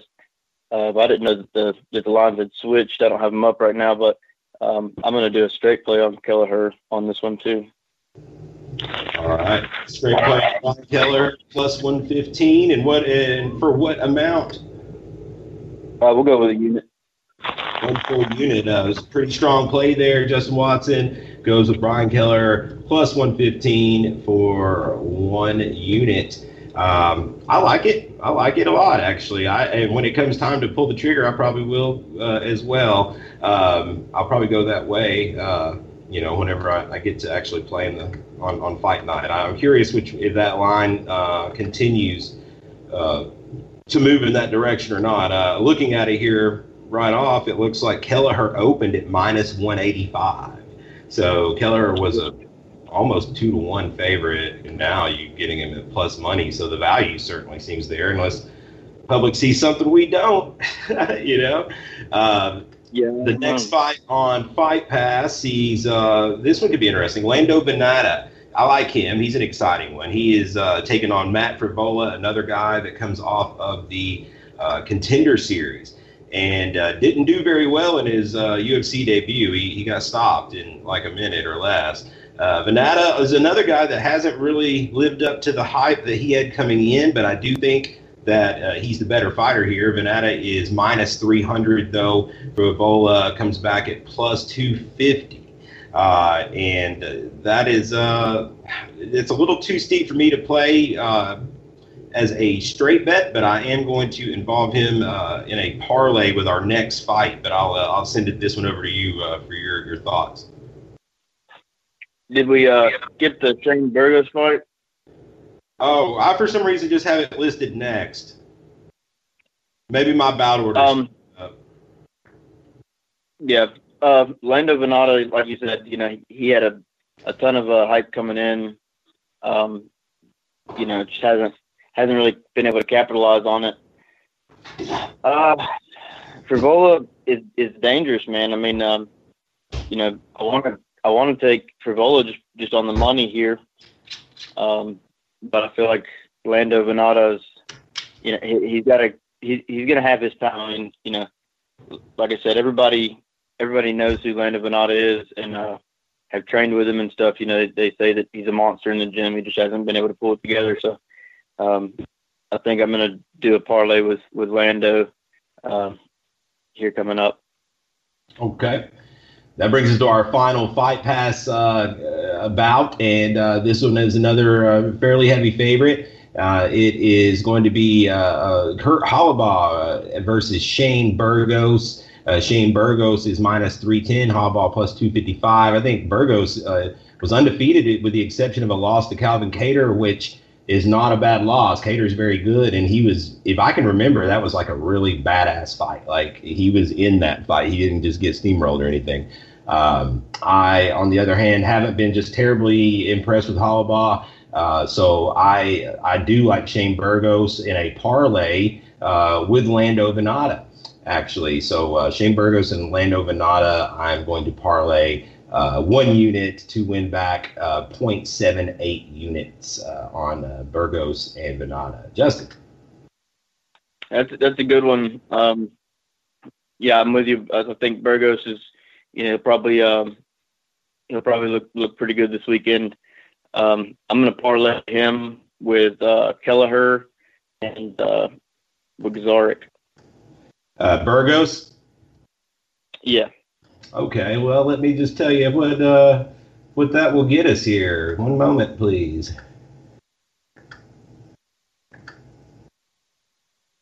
You said with Kelleher and uh, for how for how much? Uh, one unit. One unit returns 3.09. That's really nice. So uh, yeah. a three-team parlay with Shane Burgos, Brian Kelleher, and Adam Wieczorek.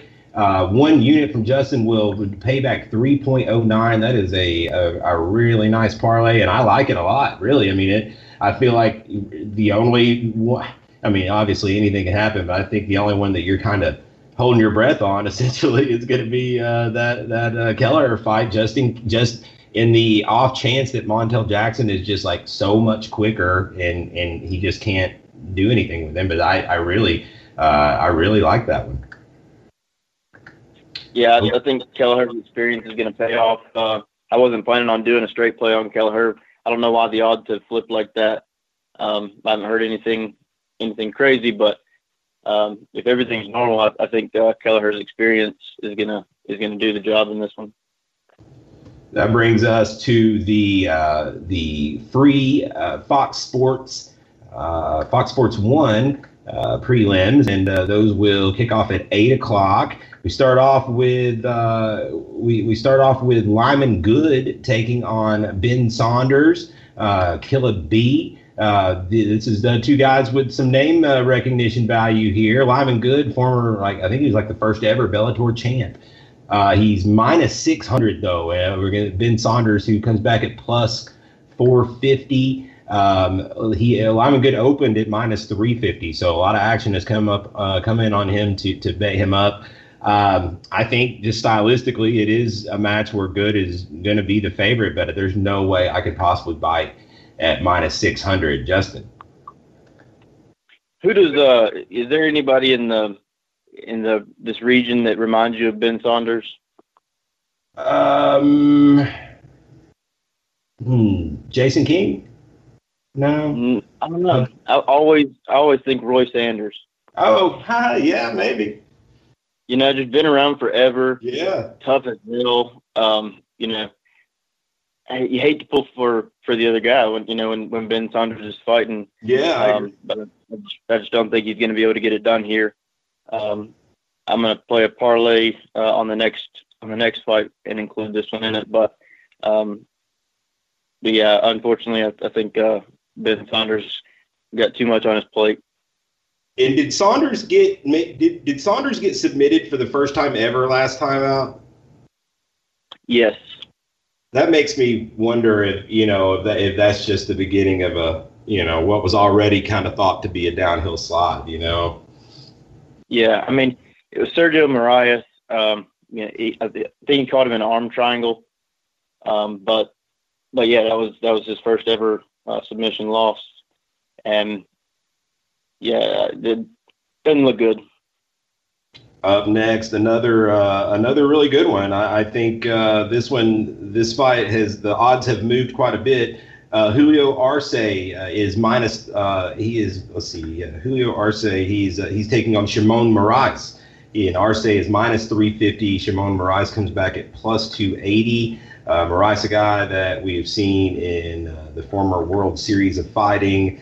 Um, and uh, Arce, you know, opened at minus 165, so people have bet the shit out of him. And uh, moved him up there pretty high. I like him to win as well. Um, I see him as potential parlay uh, material, but I wouldn't want to play it straight.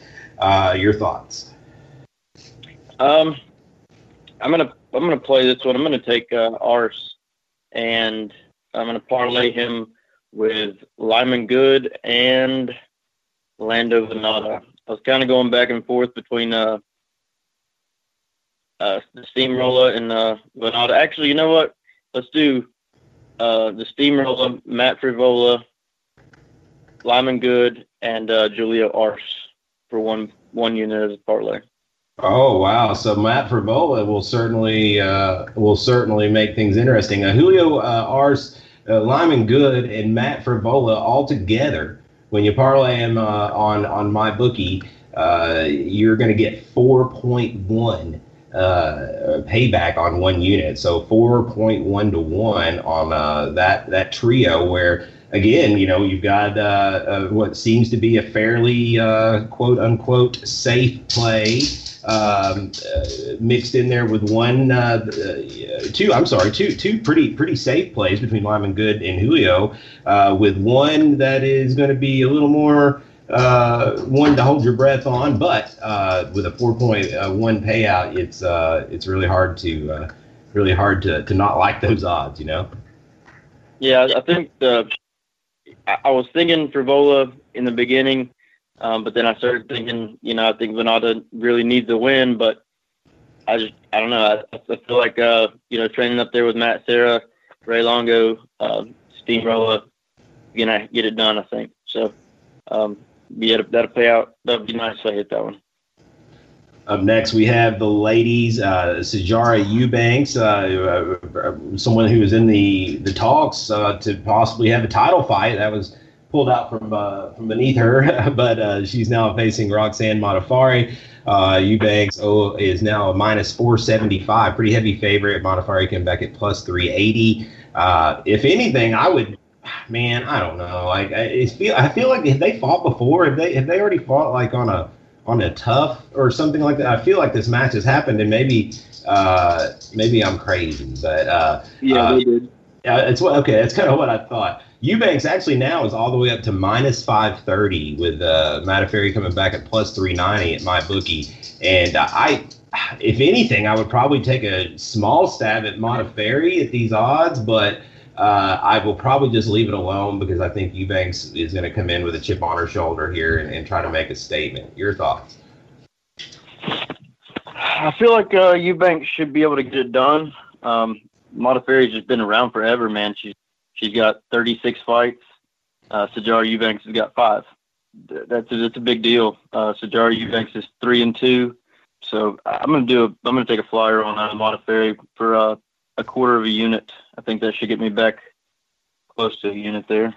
Yeah, so a quarter of a unit uh, on uh, Roxanne Modafferi will, uh, yeah, that'll get you back just shy of a full unit. Uh, and uh, yeah, I, I, I kind of like it too, really. I, I probably will take a flyer on that. And I think that that line could get even further apart uh, as we get as we get closer to the bout because I think the money will probably come in on Eubanks. That said, I mean, last time I saw Modafferi, it wasn't I, I remember being less than uh, less than impressed. I uh, that, but for the record, uh, that will get a 0.25 uh, quarter unit will get you back uh, 0.97. And uh, Roxanne, Roxanne never looks that good. I mean, you know, she's just been doing it forever. Uh, she's just super durable for the women's division. Um, she's 22 and 14, I think. Um, but you, you know, I don't know. It's just she won the last fight. I, just don't see how, how the how the margin is that wide. The only thing that makes sense about it is that Sijara Eubanks' name was thrown out there, um, you know, for uh, for the uh, for the, the title, title fight. Yeah, yeah. Um, but I don't know. I just I feel like uh, Modafferi should be able to take care of it. Rounding out the Fox Sports prelims, we've got Jason Knight taking on Jordan Rinaldi. Jason Knight, uh, the you know, has been in some higher profile fights here as of late. Kind of taking a little step backwards here, it looks like, with uh, Rinaldi. Knight, the favorite, minus 265. Rinaldi coming back at plus 215. But this is still kind of one of those style fights. Rinaldi's got good wrestling and kind of kind of a grinder, not necessarily a, huge action fight guy. But Knight wants to be and, Knight wants to put on a show, you know, whether the, with the hick jitsu and all that. I do like Knight, um, but I worry about him maybe getting, you know, wrestle fuck potentially. So, uh, your thoughts, Justin? Yeah, that worries me too. Um, you know, Knight has taken a step up in competition over his last few fights. He, he lost all of them. Um, I really like the kid. I mean, I think he's a he's a really tough fighter and his his fight IQ would surprise you. You know, just by looking at him or hearing him talk, he just doesn't seem like he'd be that intelligent. But Um, he knows what he's doing in there. Uh, I just it, it worries me that uh, you know, like you say, that he could just get laid on um, the whole fight. So no uh, no straight play there. Um, I may parlay it later, but nothing straight. Moving on to the pay per view portion, and this uh, this pay per view is a little a little funky. It, it's it's changed a lot. It's it's gotten weaker. You know, we we lost some some big fights off this one. Uh, they open up with Derek Brunson taking on Israel Adesanya. That uh, Israel Adesanya, he's a guy that they're really trying to build up. He's an exciting guy. He, he talks some shit and he's he's very flashy. He's uh he's going to be the favorite over Derek Brunson, who's longtime vet, who uh, you know has, has been in there with some some good tough opposition.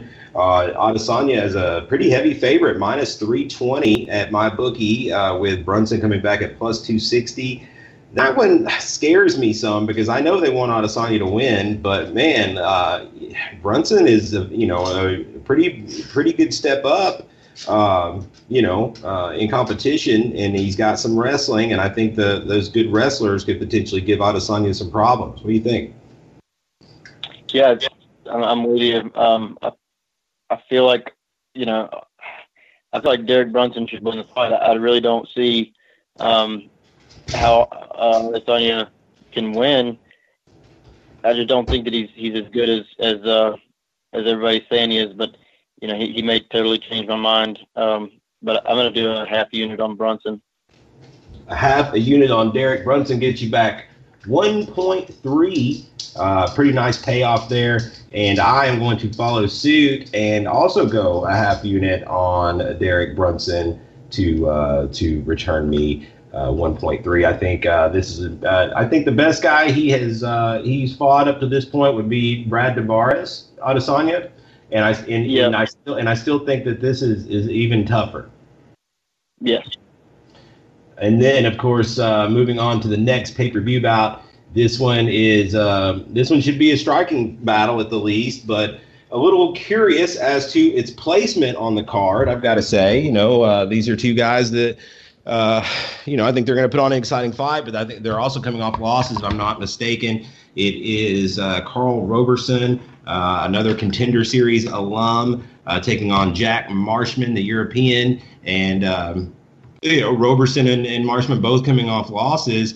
Uh, Roberson lost to uh, Cesar Ferreira, who is a pretty, you know, pretty tough match, but more of a grappler, you know. So Roberson opened at minus 185. Uh, but now uh, Karl Roberson has has been uh, bet all the way up to minus 275. Jack Marshman coming back at plus 225. I do think Roberson is the rightful favorite, but I think it's getting up there a little high now. Marshman is Marshman's tough, um, very uh, experienced. Got a lot. He's got like 30 fights. Um, I've got a pass on this one though. What, what, do you think? Yeah, I think they're they're trying to push uh, Robertson um, I don't I don't think they were expecting to lose to Cesar Ferreira, uh, but I will do a uh, let's do a parlay with Robertson and Jason Knight. Okay, that's unit. an interesting one. Yeah, when you when you put uh, uh, Karl together with Knight, uh, those guys have very similar odds together, and uh, one full unit is going to get you back 0.88 units, so you get near even money back. Uh, putting those together, um, on that is uh, Roberson uh, together with Jason Knight. Uh, so uh, Justin goes with that for one full unit. That one, uh, that one scares me a little bit, bud. We'll see. I, I, I can see it, you know, but I can also see some some pitfalls. So we'll see how it goes. moving yeah. up, yeah, go ahead. No, I agree with you. Uh, moving on to the uh, the feature, uh, the feature bout, if you will, um, and I'm less than thrilled with it. It is David Branch taking on Janet, Jared Cannonier. Uh, David Branch, uh, a pretty heavy favorite here.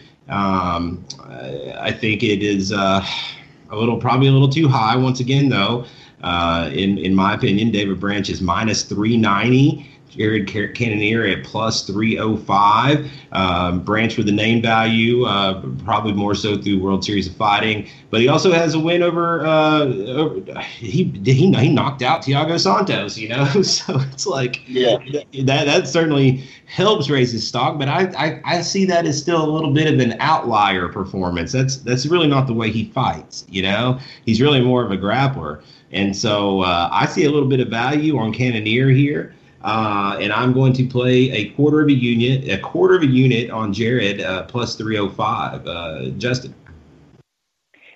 Man, that's uh, that's a good, good, good bet, I guess. Um, the only loss that David Branch has had since he since he got back to the UFC was to Luke Rockhold. Um, you know, before that, he hadn't lost in in several years. I think 2012 was the last time he lost. Before that, to Rumble. Um, you know, he's a guy that's you know he's been around there, been around for a while. He's been in uh, several different you know top organizations and and, and fought the best there. Um, I expect him to be able to to handle it pretty well. Um, but I'll, I'm gonna stay away from it though. Yeah, that's kind of one of those dogger pass situations, I think. Um, yeah. Co-main event. This one should be pretty good. This one, one of your actually, this, besides the Kelleher uh, and Jackson fight, this is the closest odds we've got. Uh, Chris uh, Weidman taking on uh, Jacare, Ronaldo Souza. And uh, man, that, that's a pretty good one. That's, that's a pretty good fight. It, it's a co-main event, and uh, uh, Chris Weidman is uh, minus 170 with Jacare coming back at plus 145. Um, you know, I think that you know, we, it's it's wrestling versus uh, high level jiu-jitsu here, but Souza can can strike some too. I I really like the underdog here. I'm going to go with Jacare uh, for a half a unit at plus 145. Uh, Justin. Well, I guess you made my mind up for me. I was I was going back and forth, but uh, I guess I'm going to stick with Weidman um, and go against you on this one. I think uh, I think he's got more tools. You know, he, he he had three straight losses. He's coming off of a win since that. Um, but uh, you know, being at home in in New York, um, you know, I, I just think uh, the odds are in his favor here. He was he was preparing for a, a, a big rematch. Um, you know, I think he was working hard, and the change didn't didn't change too much. You know, uh, now he just doesn't have to worry about the striking quite as much. Um, Jacare can still kick your head off if he if he gets a wild itch in his ass. But uh, I think uh, we'll go with Chris Weidman for one unit. One unit on Chris Weidman will get you back 0.59 units, and uh, we will uh, be on opposing sides for that one. We'll see if we will be for the main event or not. Uh, main event is for the UFC Heavyweight Championship of the World. DC Daniel Cormier defends his belt against the Black Beast, Derrick Lewis, and uh, this is another uh, is another interesting one. We were just talking about this when they uh, put the line out. Uh, DC is a heavy favorite, minus seven hundred. Uh, Derrick Lewis uh, coming back at plus five hundred. Uh, the money has actually come in on Lewis. DC opened at minus 900. Now he's been bet down to minus 700. I got to leave it alone. I will likely get in on a total, whatever those are released, but I that's just way too high for me to to bet DC. I really just can't see how the hell he loses this fight. But I mean, Derrick has surprised me before. Just I don't I don't see uh, this being a threat to Cormier at all. Um, I mean, you should just be able to be able to take Derrick down, wear him out, you know, get him tired, and uh, finish him in the second or third. Uh, but at those odds, you know, um, Derrick Lewis just fucked me a couple weeks ago. He was getting his ass whooped for three rounds, and then it came back and uh, you know cost me some money. So I'm gonna throw a quarter unit on him. Um, yeah, five, what's it, five and a half to one, basically. Uh, it's five to it's he's plus five hundred, so a, a, half unit will get you back one point two five units. Yes, five to one. I'm sorry, a quarter, yeah, I mean a quarter unit will get you back one point two five units. Yeah, yeah, we'll we'll take the uh, take the gamble there. I don't think that it's. I mean, you know, out of a hundred times, I think if it happens once, um, you got lucky. But who knows? He, you know, he, he cost me last time, so I'm not going to pick against him again. So uh, you're saying we may have a new uh, world champion uh, come Saturday? Man, as crazy as it sounds, like I don't, you know, these, these two don't belong fighting each other, but I don't know why. I just I just feel like uh, this is this is a, an upset prime to prime to happen here. I, I think Daniel's almost, uh, you know, dealing with the fact that he might, you know, might have to, uh, you know, go back to, to light heavyweight to be a champion still. Um, so I, I just don't know. I, you know, Derrick Lewis can hit anybody and, and finish them. So again, I, I think uh, Cormier should walk away with it, but it's just uh, at those odds, I think it's worth a gamble. There you've got it. That wraps up our pick segment. Quite a few picks coming in from Justin. A lot of action. uh, a little bit coming from myself. Uh, to kind of recap, we we both really like Shane Burgos.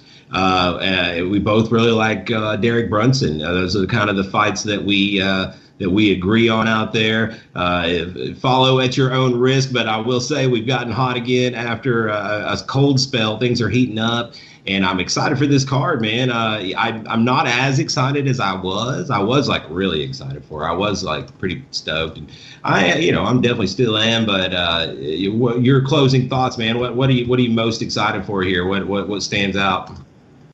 I think uh, fight the night's probably going to end up being uh, Weidman and Jacare. I think it's going to be a really good fight. I, I like it better than uh, than the original matchup. Um, see, I'm interested in seeing uh seeing what happens with uh, Adesanya and Brunson. I mean, you know, Adesanya, I think he had like 33 uh, amateur kickboxing matches, undefeated through the whole thing. Um, you know, he's, he's not been as phenomenal as a pro kickboxer, but um, you know, there's there's a ton of hype behind him, and the kid believes it. So uh, it'll be fun to see him. I, I think this will definitely be a good test for him. You know, Derek Brunson's not gonna he's not gonna come in there and um, you know, buy into the hype of Adesanya. I don't think. Uh, I think he's going to bring the fight to him, and you know, Derek Brunson's a hitter, so uh, I think it's going to be a good fight. I, I, might end up losing my ass this week, but if we're going to start over next week, I might as well take some stabs at it. well, we'll see how it all shakes out when we uh, when we reconvene for next week's Valor Hour. Of course, we'll also be recapping the big uh, Valor Fight Night Find out at the Shed event that goes down this weekend. Excited for it. Thanks again for the time, everyone. Make sure you put your bets in at my bookie. Use promo code Valor. They're going to give you a 100% match bonus for whatever you deposit. For my co-host Justin Watson, I'm Tim Loy signing off once again. Another Valor Hour, number 87. It's in the books. Peace out.